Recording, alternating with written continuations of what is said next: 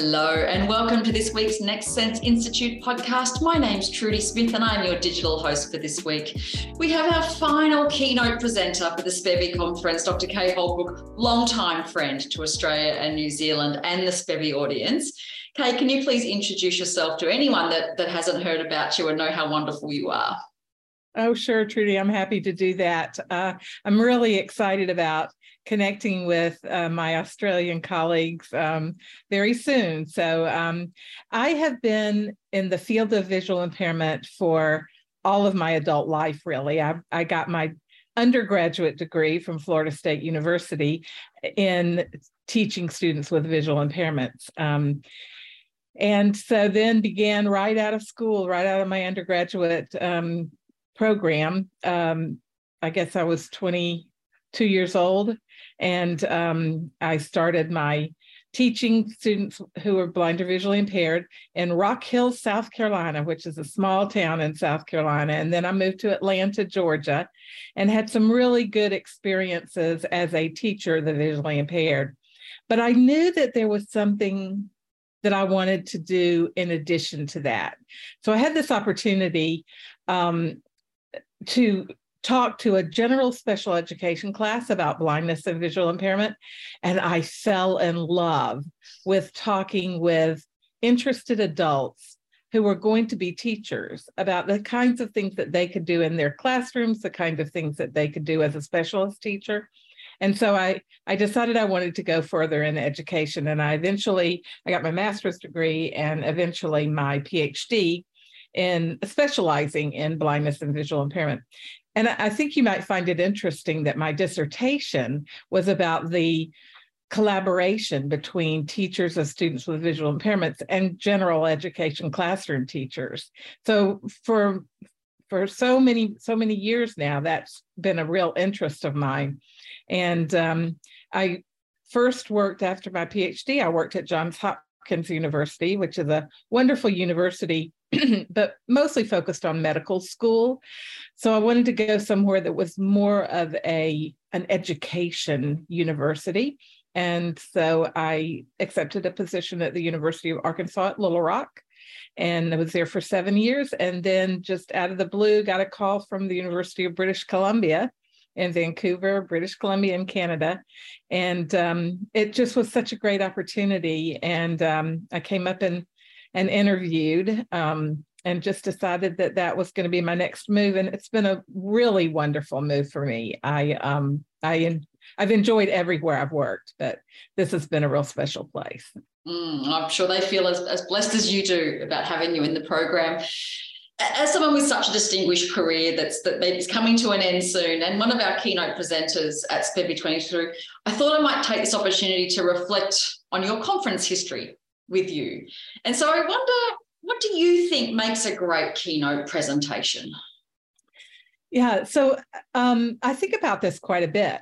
Uh, I have, I will tell you that my father, when I was in my 20s, told me that going to a conference was a an investment in my future.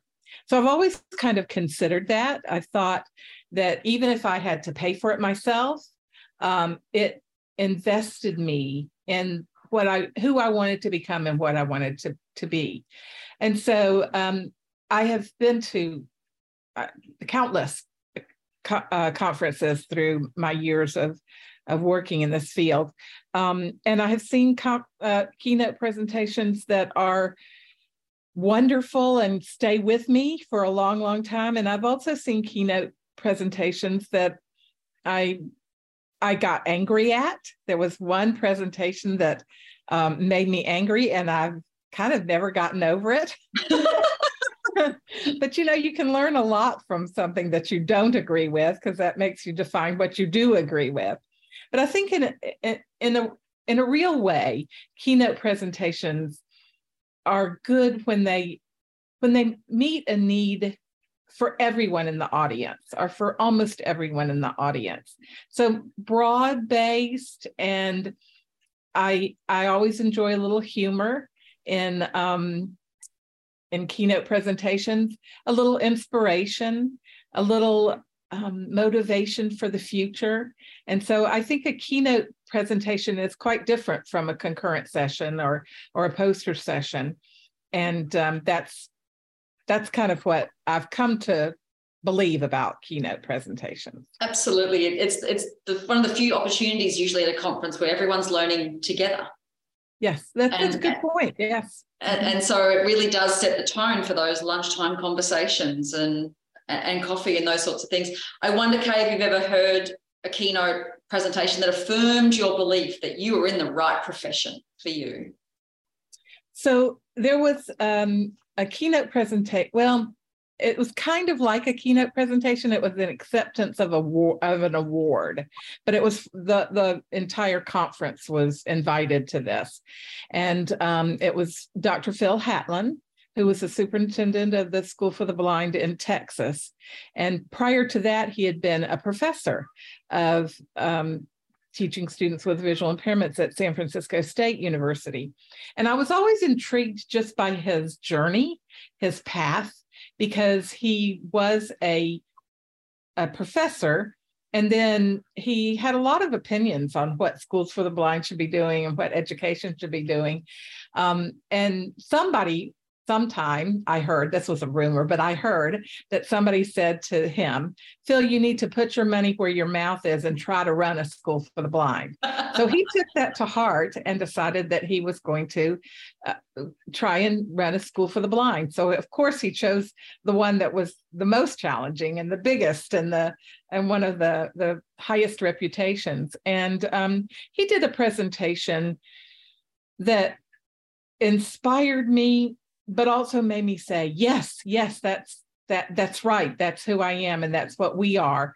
And it was all about fundamental truths and personal convictions and how you can you can have professional disagreements um, but really the the thing that we go to the mat for is the fundamental truths and there are things like the rights of children to a to a free and public ed- education, um, the abilities um, of of children to become what they have potential to becoming, um, whatever that is, and whoever they become, they need to be supported and their families need to be supported in that. So, as I was listening to that, and I actually pass out the text of his, uh, I I emailed him after the presentation. I said, I've got to have a copy of of your your presentation after the award. It was the Mary Kay Bauman Award, and um, so so he sent it to me, and I still pass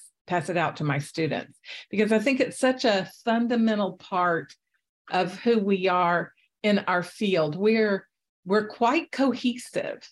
Um, not not to say we don't have differences of opinions, but I I feel like we try very hard to be respectful, and I care about that.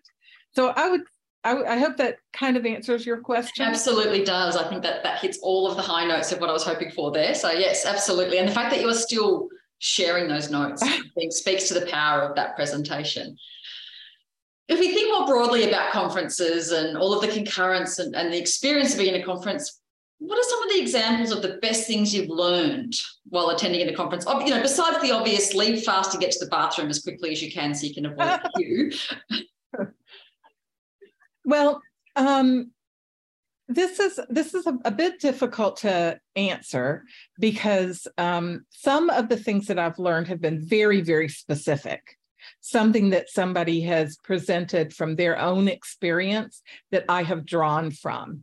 Um, and some things have just made me, uh, I have a colleague who we always say, that just made me go, hmm, because uh, it, they, they've just made me think and they've made me reflect and they've made me question things. And I think that's a big part of learning. Yep. So um, I I know many of you have probably heard about the Getting in Touch with Literacy Conference, which is a conference that I developed along with my colleague Janie Blome. And um, our, the first one was held in Little Rock when, when I was there. And it's been going on every other year. We've had good Australian representation at that conference.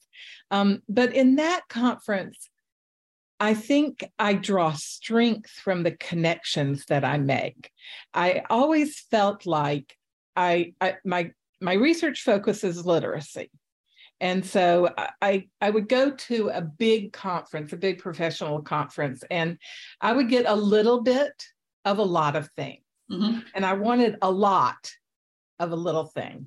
And so we decided to do this top, we called it a topical conference. And it's been going on every other year since then, since 1993, except for COVID, uh, and in different places and with, with different local arrangements committees. Um, but from from that conference, I would say I learned the most important le- uh, lessons related to how important it is that we listen to each other, not just hear each other speaking, but really listen to the meaning behind what we're saying. And we, as a as a group of people who attend this conference, I think we pretty much trust each other. So the so the atmosphere and the environment at that conference, and frankly, I have to say at SPEVI, I've I've not been to SPEVI, but I hear that that conference provides a supportive environment among people who trust each other and i think that's that's big for learning mm. i think it it allows you not to be defensive yep. it allows you to um, consider other people's opinions in a way that then goes back to Phil Hatlen's um, personal convictions um, discussion. Um, because if somebody disagrees with me on a personal conviction, I need to consider that. I need to pay attention to that. And so I would say, rather than specific things through the years, because there were multiple, multiple specific things that I have learned. Um, it's it's the more it's the broader more big picture issues that i that i have found valuable. Sure. I, I, I feel like you've been alluding to this a lot. Did you ever hear something that fundamentally changed your practice?